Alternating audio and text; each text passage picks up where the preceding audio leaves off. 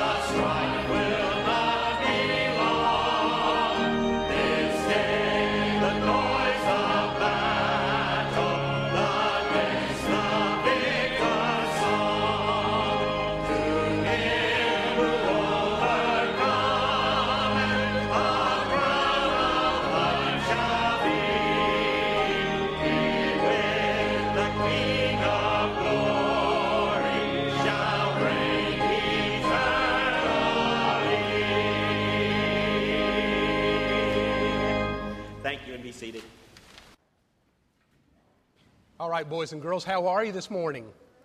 Good. Good. You look so nice. You girls are so pretty. You boys are so handsome. A lot of you dressed up last week for Easter, and I'm, I'm so glad you're here today. It's important to come on Easter Sunday, but it's important to come the Sunday after Easter and the Sunday after that, too, because we want to be faithful as we worship God because of what He did for us when He raised Jesus from the dead. So we're still celebrating that, and we're excited about that. I think Kennedy Brooks, did she bring the Happy Club bag today? Let's see. Anything special I should know before I open it, Kennedy? It's not going to jump out and bite me, is it? All right, let me see what's in here then. It's tied up. Let me see. Oh, I'm terrible at knots.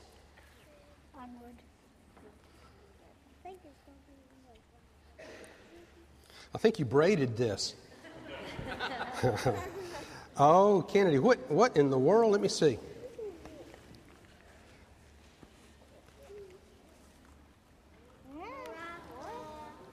Kennedy, you have to tell me about this. I think I know what it is, but I want to be sure. What can you tell me? Is it a gourd? Where did you get it?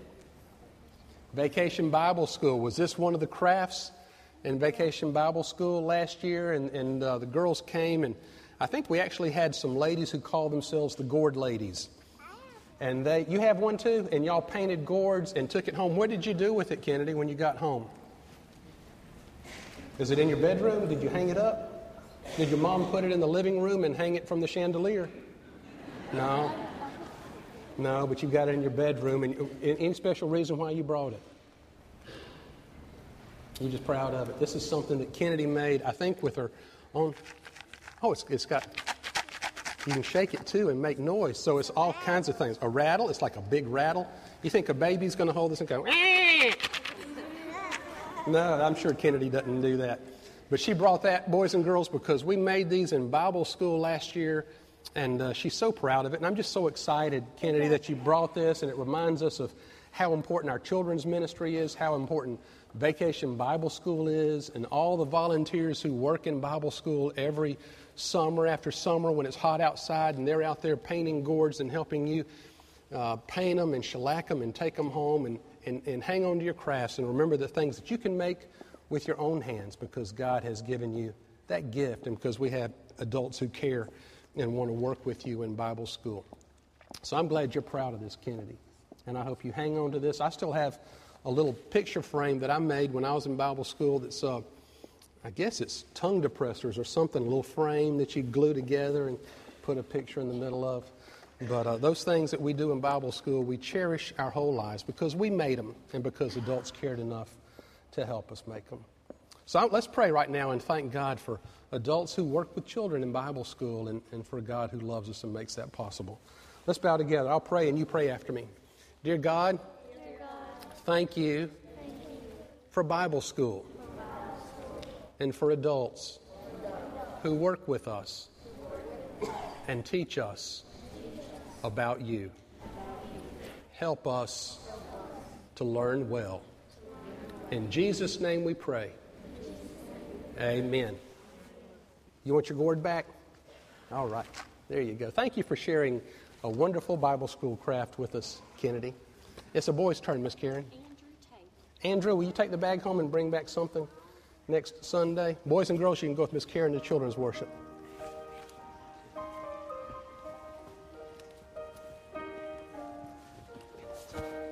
Careful. Let me help you.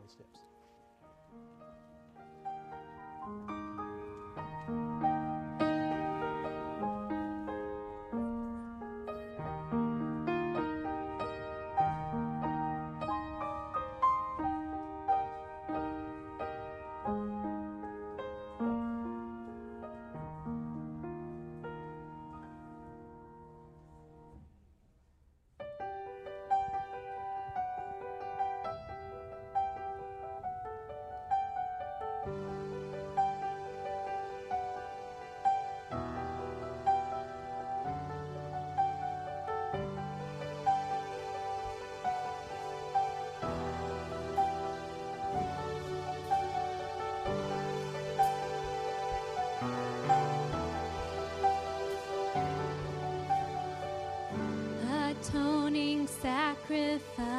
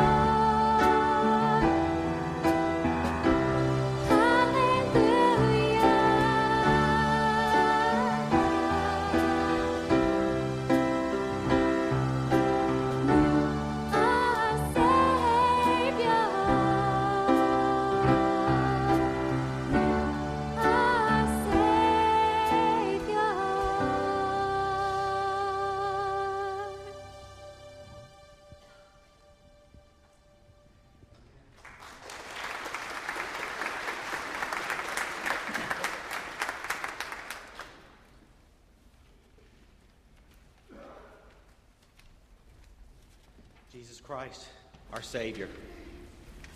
Psalm 68 says, I've set the Lord always before me. Can we think about Jesus Christ as always being right there in our vision? Please stand as we sing, Be Thou My Vision.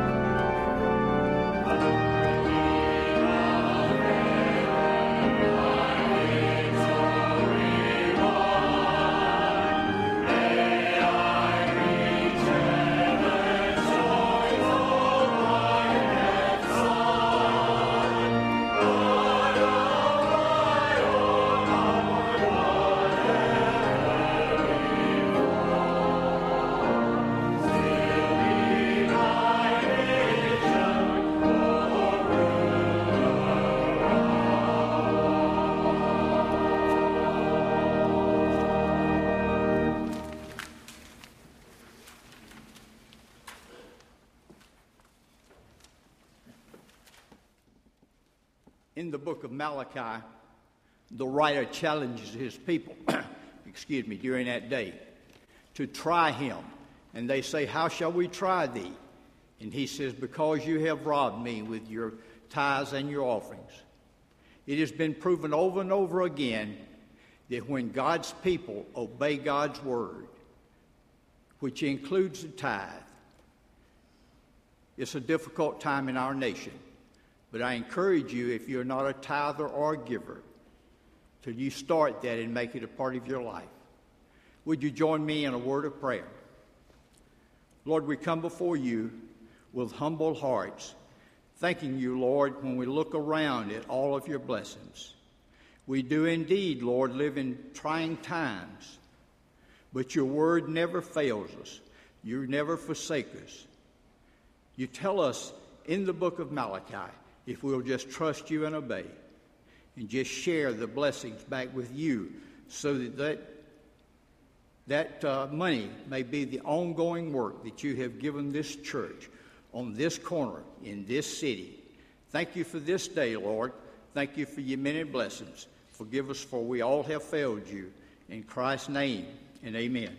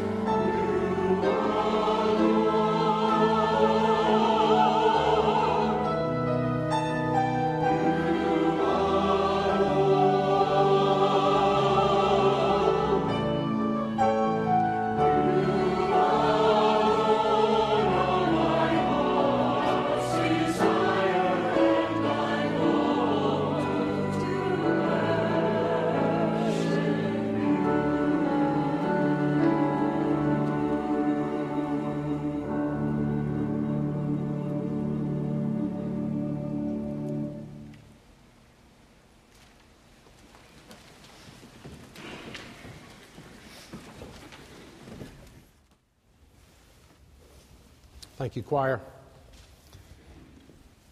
We long to worship. And that is our privilege. It's incumbent upon us as a responsibility because it is a privilege. I'm going to talk in a minute about a church that did not take that privilege, um, did not take it seriously. Before I forget, though, I want to mention pictures. Those of you who had pictures made last Sunday, I saw them on the table in the rotunda and on the counter on the Welcome Center out, just outside the door of the Family Life Center. And some of them are very good pictures. I hope if you had a picture made, you'll stop by and pick it up. Um, also, I just wanted to give a word of explanation why I have a different sermon from 8:30 and 11. I preached this sermon three weeks ago at the 1050 service when TJ was up here, and then I preached it two weeks ago at the 830 service when Karen Smith was in this pulpit. I had some folks say, we need to hear that sermon at 11 as well. So that's why I'm catching up. I've, I've had two weeks practice. So I, I, hope it's ready for the 11 o'clock service. But uh, I, I, want, after today, we'll be back in our cycle of, of two final churches in the letters to the seven churches in Revelation. We've looked at Ephesus and Smyrna and um, Pergamum and Thyatira. And the fifth church is Sardis. As we read this passage, I want you to ask yourself why would anybody n- name their church Sardis Baptist Church? It's not very flattering. And I looked on the internet, several hundred Sardis Baptist churches, uh, other denominations, but uh, of the seven churches that we've looked at, there are two that, that John is most critical of this one in Sardis and the last one in Laodicea. And I don't think it's a coincidence that those two churches, the city where those two churches existed are no longer there. Uh, the churches are gone, the cities are gone, and I don't think it's a coincidence that as goes the church, so goes the city, not long thereafter. The church at Sardis, Revelation 3 1 through 6, this is the fifth church that we'll look at. And he has some strong words. And to the angel of the church in Sardis, write the words of him who has the seven spirits of God and the seven stars. I know your works. You have the name of being alive, and yet you are dead. Awake and strengthen what remains and is on the point of death, for I have not found your works perfect in the sight of God. Remember then what you have received and heard, keep that and repent. And if you will not awake, I will come like a thief, and you will not know at what hour I will come upon you. Yet you have still a few names in Sardis, people who have not soiled their garments, and they shall walk with me in white, for they are worthy. He who conquers shall be clad thus in white garments, and I will not blot his name out of the book of life. I will confess his name before my Father and before his angels. He who has an ear, let him hear what the Spirit says to the churches. It's a harsh word that John has a revelation from the Lord for Sardis. And it's a, it's a word to us too. That's why these letters are relevant. It's not just to seven churches in Asia Minor 2,000 years ago, but it's a caution and a warning to every church today. Let's bow together. Father, as we come to consider this fifth letter that you revealed to your Apostle John, to a church in Sardis 2,000 years ago. It's easy for us to think, well, that's a word to them, but not for us. Help us open up our own eyes and hearts and receive where we need to your word of caution and command to awake, to watch, to be ready to be found faithful in every encounter. We pray in Jesus' name. Amen. Oftentimes, I, I kind of build a sermon up to the theme of the sermon and then reveal it toward the end of the message. But this morning, just so that we'll be on common ground, I want to say outright what I think this fifth letter to the church at Sardis is saying. It's basically this I think that the title of the sermon is When Churches Die, the church at Sardis. I think churches die not because of opposition from without or even because of conflict from within. I think churches die most often because they just gradually lull themselves to sleep. Gradually lull themselves to sleep. They get comfortable, they get complacent. They like doing things the way they've always done them. And as they age, they fall asleep. I, I ride out in the country oftentimes, and I'll see a church in the country, and it's covered up with vines, and the doors are padlocked, and it's obvious it's been closed for a while, and it breaks my heart. And I, I see homes around it in the vicinity, in the neighborhood, and I'm wondering what happened to that church. What happened to the folks that once attended there and were faithful there and worshiped the Lord there? And my guess is, as happens so often, they just grew sleepy and weary and closed the doors. That's what happened to the church at Sardis. Sardis is about 30 miles southeast of Thyatira, so there is a kind of a clockwise route that John's letters are taking from Ephesus to Smyrna to uh, Thyatira to Pergamum and then on around to Sardis, and then we'll get down to Laodicea shortly. Sardis originally was on the frontier, and it was a rough area. But roads came from about five different directions and crisscrossed in Sardis, and so it became a trading town. And a lot of goods and commodities came through its city uh, boundaries, and it became wealthy. It reminds me a lot of Las Vegas. It became decadent over the years and self absorbed and comfortable. It settled into a life of luxury and apathy and immorality. That was the threat of the church at Sardis, not because there was emperor worship from the outside or because uh, they were being forced from the inside to join different trade guilds and offer sacrifices to those gods. No, it just got comfortable. And I, think the greatest danger to a church is not opposition or conflict, the greatest danger to a church is complacency. They just fall asleep and get comfortable. And as I mentioned, the two churches that receive the harshest condemnation belong in the only two cities of the seven that no longer exist this town of Sardis and the one of Laodicea. First, the church dies, and then the city. But let me give you a little background to this town of Sardis. It's interesting, I circled in verse 2 and in verse 3 the word awake is repeated. Some, t- some translations say watch. Watch and strengthen what remains. If you will not watch or awake, I will come like a thief. Let me tell you why that word is significant.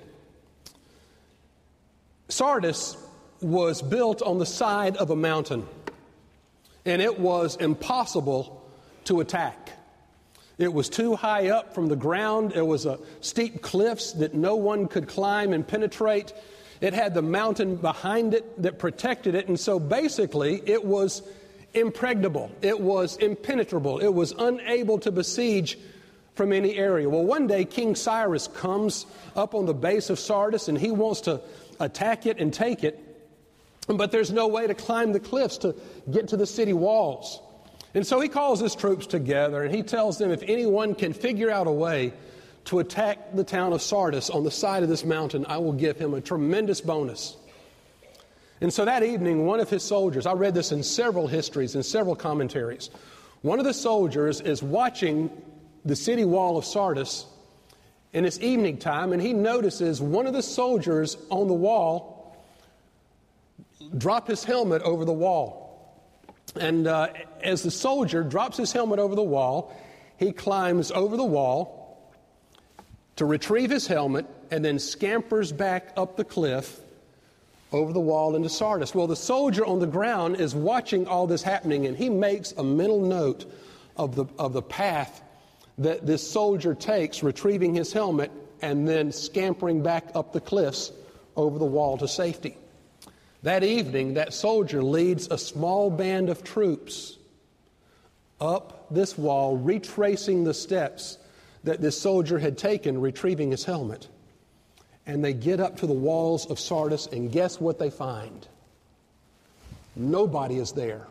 Nobody is guarding the wall because they thought they were impregnable, they were safe from that direction of attack. And so the band of soldiers came in and led others up, and soon the, the town of Sardis was taken because nobody was guarding the wall. Ironically, the same thing happened about 200 years later. They made the same mistake. Another band of soldiers came up the cliffs where no one thought they could and attacked, and there was no one guarding or watching the wall.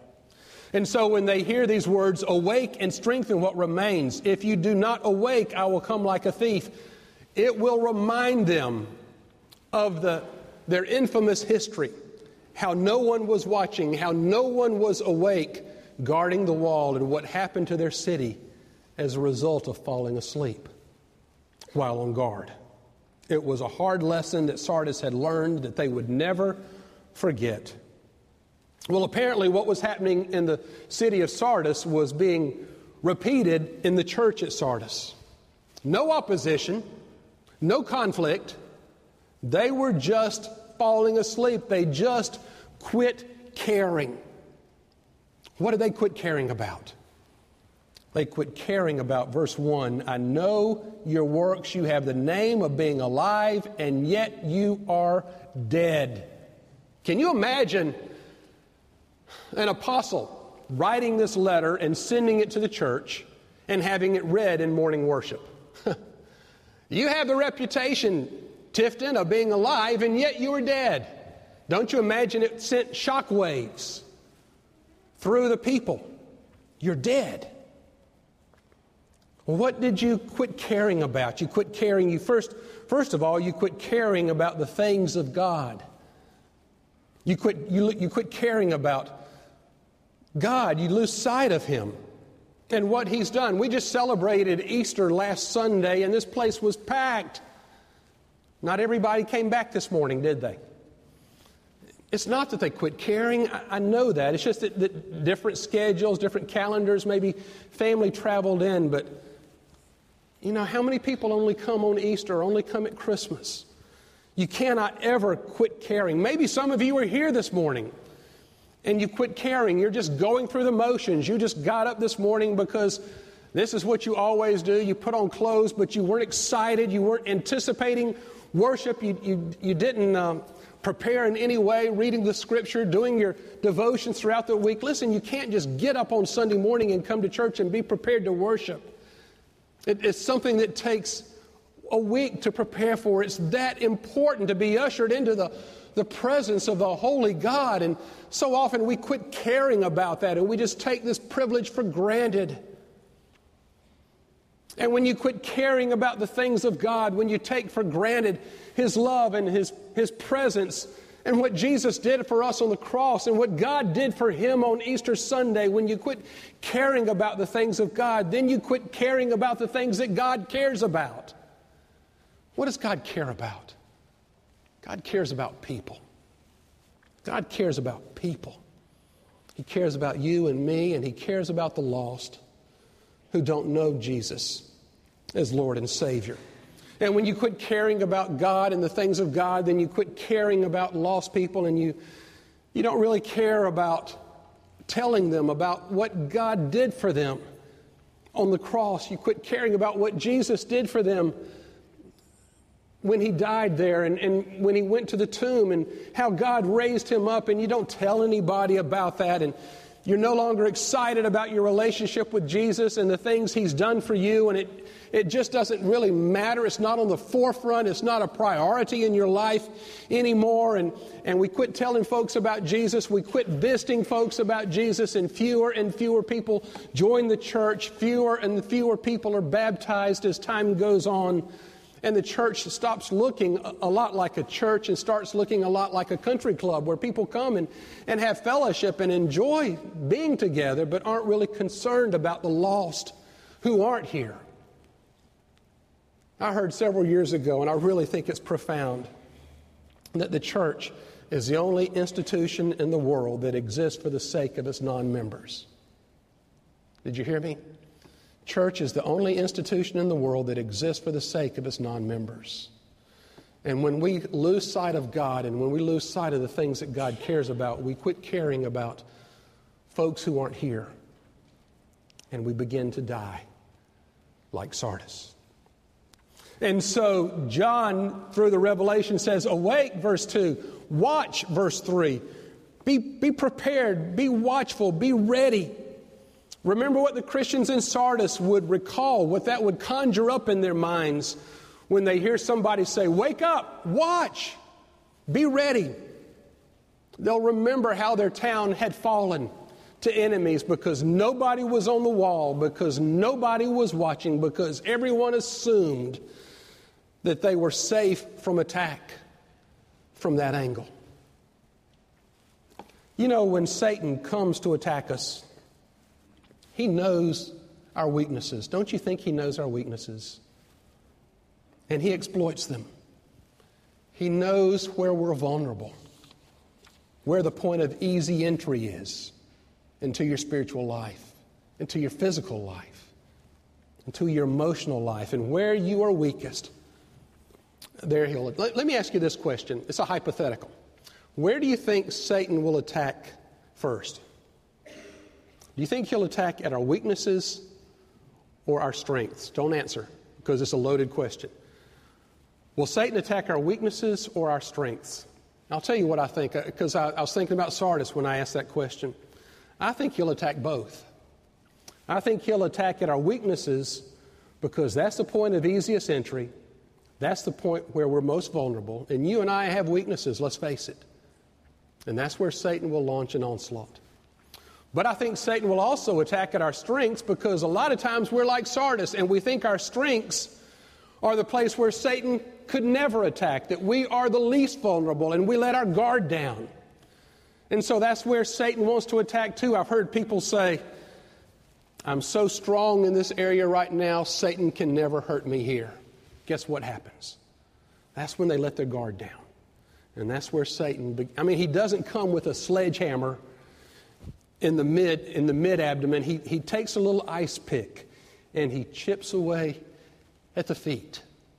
Slowly, gradually, chip, chip, chip, chip, and he never lets up because he knows where your weaknesses are and where you'll fall.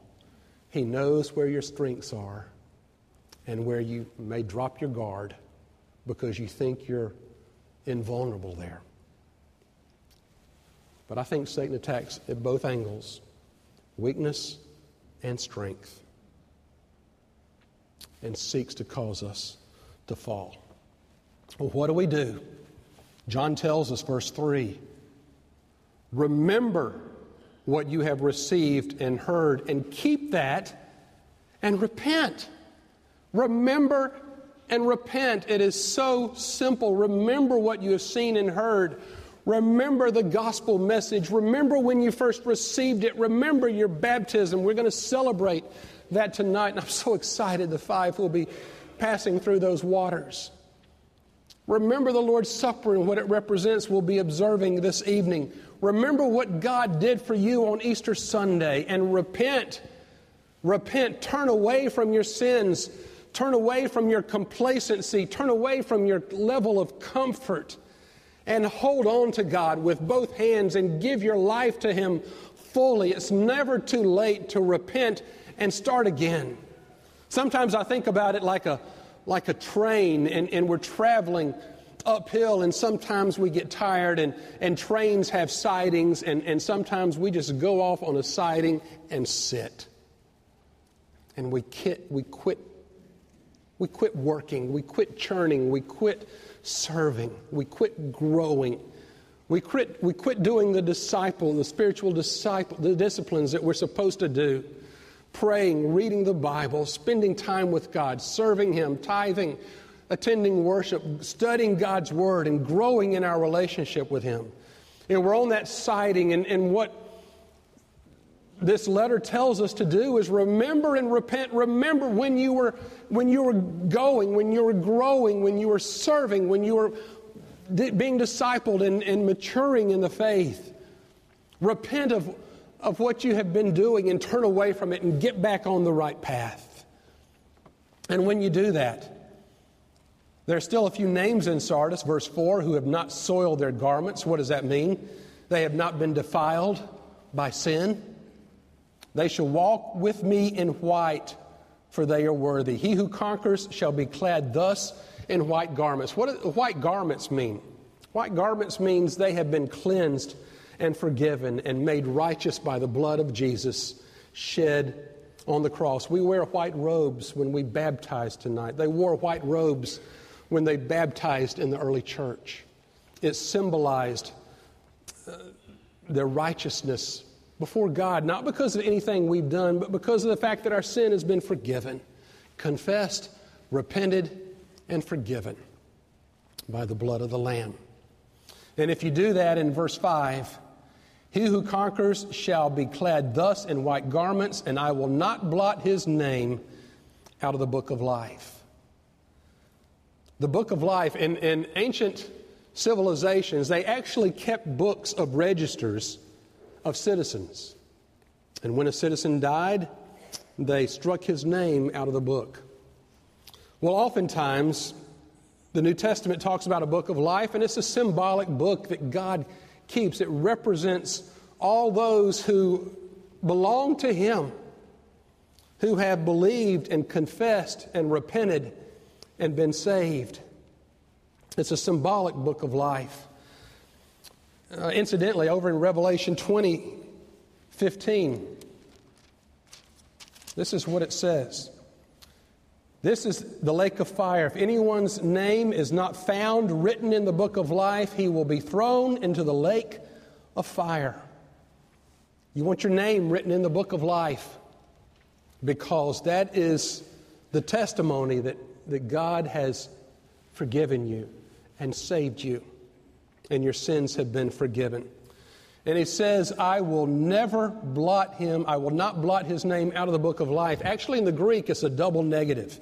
Now, in the English, a double negative makes a positive, but in the Greek, a double negative just emphasizes the negative. And you can translate it, I will not, never blot his name out of the book of life. It will not happen. It cannot happen because you have the white garments of righteousness given to you by Jesus' death on the cross. I will not blot his name. I will confess his name before my Father and before his angels. I will confess his name before my Father and before his angels. And he is hearkening back to that statement he makes in Matthew 10, verses 32 and 33, where he says, Everyone who acknowledges me before men, I will acknowledge before my Father who is in heaven. Whoever denies me before men, I will deny him before my Father who is in heaven. You acknowledge Jesus, he acknowledges you. You deny Jesus, he denies you. This is, this is what we aren't comfortable with. This is the time that uh, we love to talk about grace and mercy, but they're talking about the time of judgment that will come when the door is shut. And when the door is shut, if your name is not in the book of life, you'll be cast into the lake of fire. It's a frightening thought.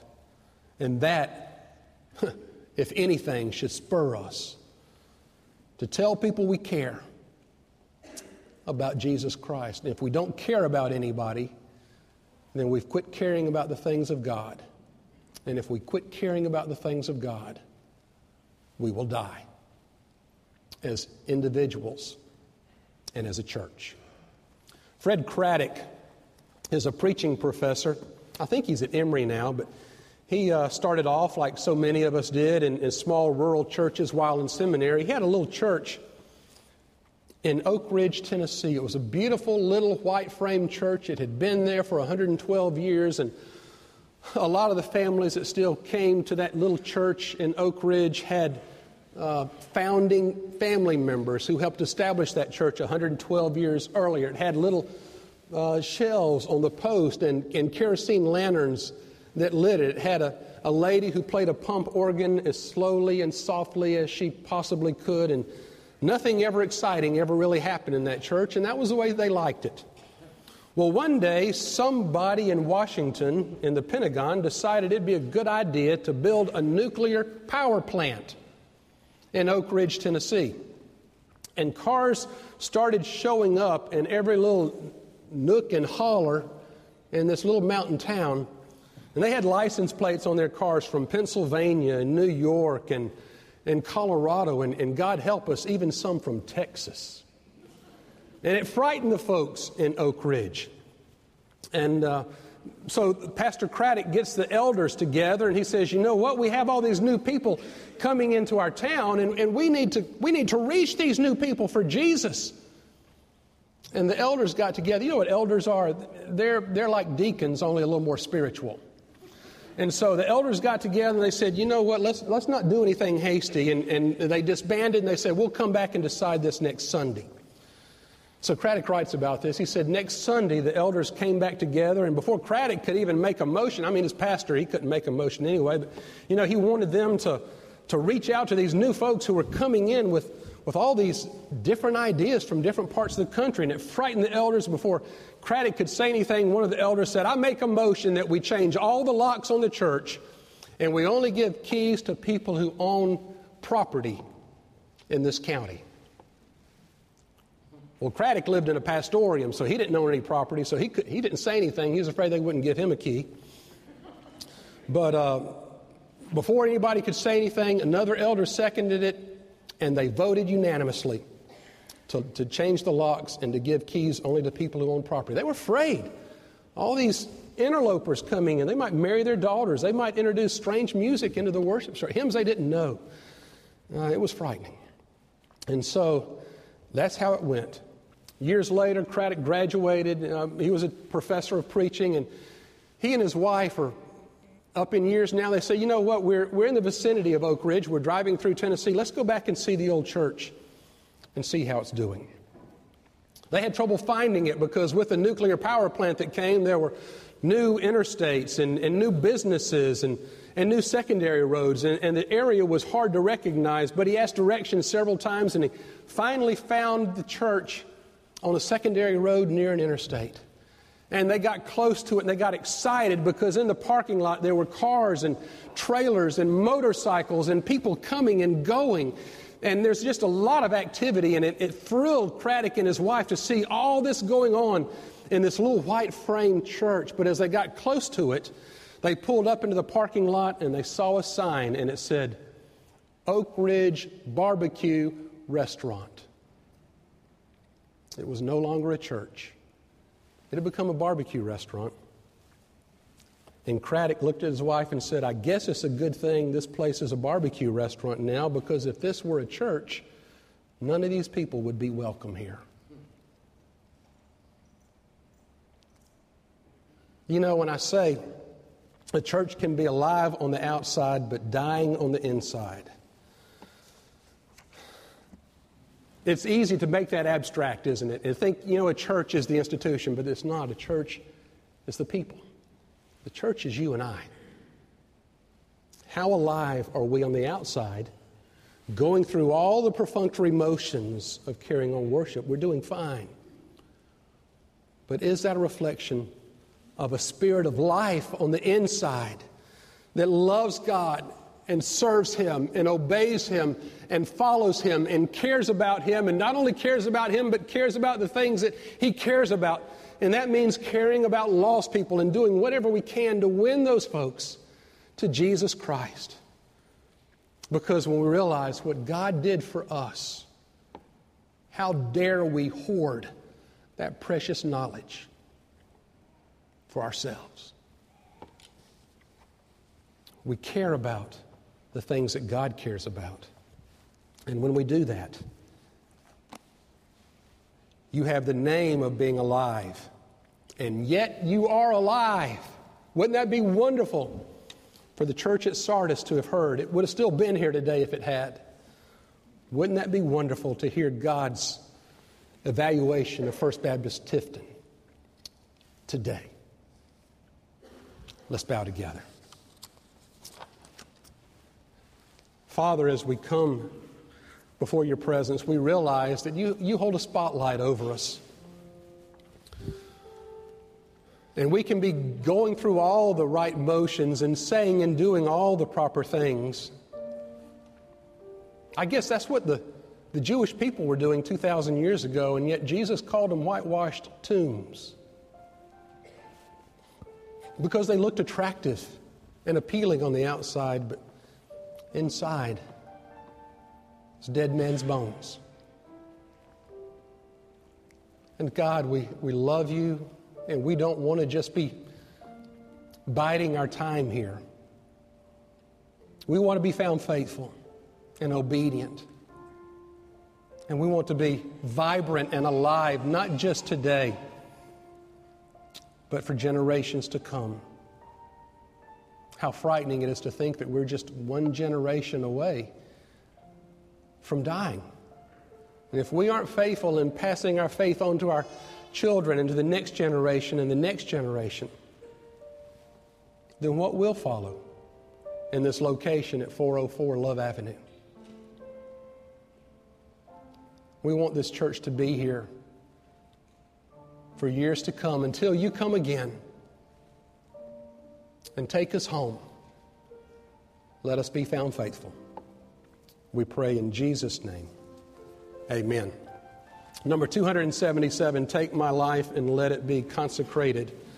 Lord, to Thee is our invitational hymn, and it's an opportunity for you to respond publicly if God is working in your life, professing your faith, rededicating your life, coming forward to join this church, coming forward to, to pray, to remember and repent, and give your life to God more fully. Now's the time to do it.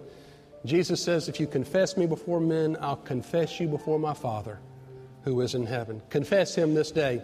277, I'll be at the front to receive you. Let's stand together as we come.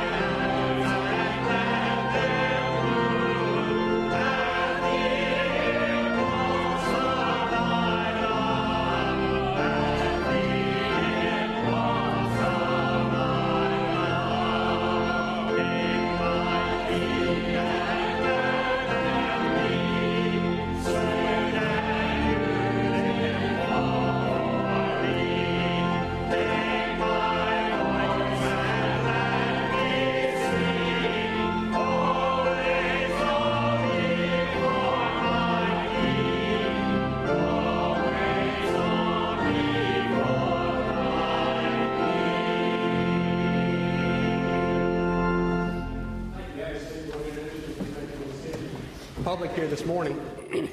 and as we do so, let's be mindful of those who've lost loved ones in our, in our midst in recent days. We had a funeral for Donald Rowe yesterday. Tony and, and Timmy and Terry's dad, and we remember that family. Uh, Nancy Ferguson passed away on Friday, Don and Nancy.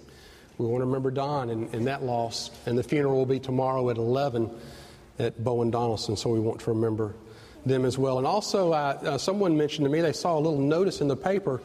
A lot of you are familiar with Rick Warren and his work with the Purpose Driven Life and the Purpose Driven Church. His 27 year old son took his life uh, Friday evening. So we want to remember Rick Warren and, and uh, the church in California and, and his ministry, uh, and the ministry to him in this time of sadness as well.